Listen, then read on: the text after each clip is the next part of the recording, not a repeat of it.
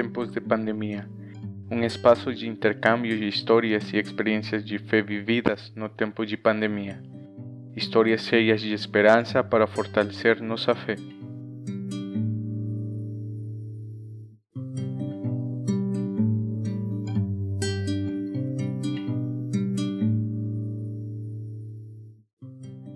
Olá, que a paz de Jesus e amor de Maria esteja com cada um de vocês. Meu nome é Ana Paula, tenho 23 anos, moro no Santana 2 em Ribeirão das Neves e faço parte da comunidade Nossa Senhora Aparecida em Santa Margarida. Hoje venho para compartilhar com vocês um pouco sobre o meu testemunho de vida. A pandemia desde o início causou em mim uma bala emocional muito forte, onde causou o retorno da minha crise de ansiedade. A ansiedade estava presente no meu dia a dia, estava prejudicando a mim em tudo. Afetou em minhas amizades, família, até mesmo meu relacionamento, pois eu queria ficar só em todo momento, presa em meu quarto. A ansiedade estava fazendo eu perder os momentos mais felizes da minha vida, principalmente com os meus familiares. A ansiedade em si te priva de ver aquilo que está acontecendo ao seu redor, te deixa em pânico e com bastante medo de tudo. Uma pessoa ansiosa, ela sente como se não fosse importante nem amada por ninguém. Eu estava enxergando isso. Parecia que ninguém me amava, nem se importava comigo. Meu trabalho, então, também estava sendo afetado pela crise de ansiedade, pois o meu descontrole emocional estava sempre presente, chorava por tudo que acontecia. Aos poucos, estava começando a perceber que isso estava me prejudicando na minha vida pessoal quanto na minha vida profissional, onde perdi minha fé, fiquei cega, não enxergava a Deus, meu amor por Maria esfriou, me afastei mesmo da sua presença, houve um bloqueio na minha fé.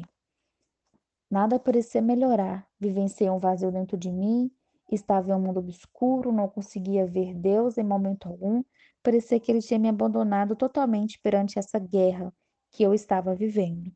Tive pensamentos suicidas, querendo desistir de tudo, até da minha própria vida.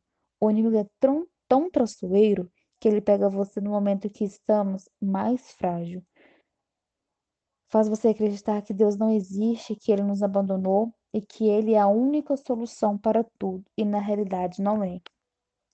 Ele só te cega para não enxergarmos a Deus. Mas Deus estava ali querendo me socorrer daquele vazio do meu mundo obscuro que estava adentrando sobre a minha vida. Deus é tão maravilhoso que ele utiliza todos os meios para falar com a gente. E ele utilizou oração para falar comigo. Onde eu estava mais fraca naquele momento, estava em um momento delicado, pois estava dispersa em relação à oração, leitura bíblica, texto, pois não achava necessário, pois aquele meio, a oração, não ia me salvar do meu vazio, da minha escuridão.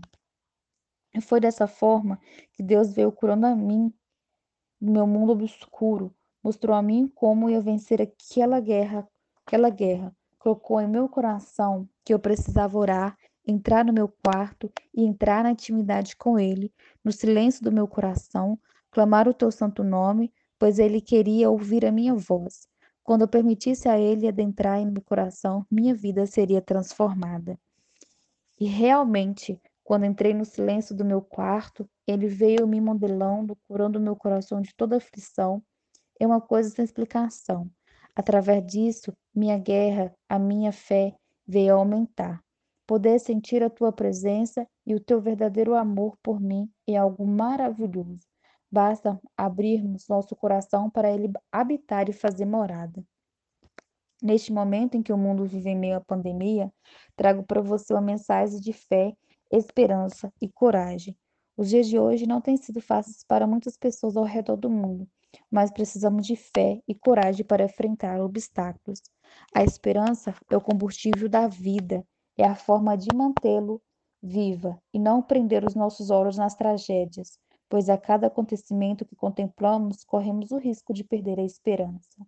Os seguidores de Jesus são aqueles que semeiam a esperança e confiança, mesmo em meio aos desastres, tragédias, as coisas negativas que acontecem e acontecerão na humanidade. Não somos construtores da maldade, somos semeadores da fé, esperança e da confiança naquele Deus que cuida de cada um de nós. Somos aqueles que não tiram o olhar de Jesus e não podemos enganar por muitos que falam em nome dele.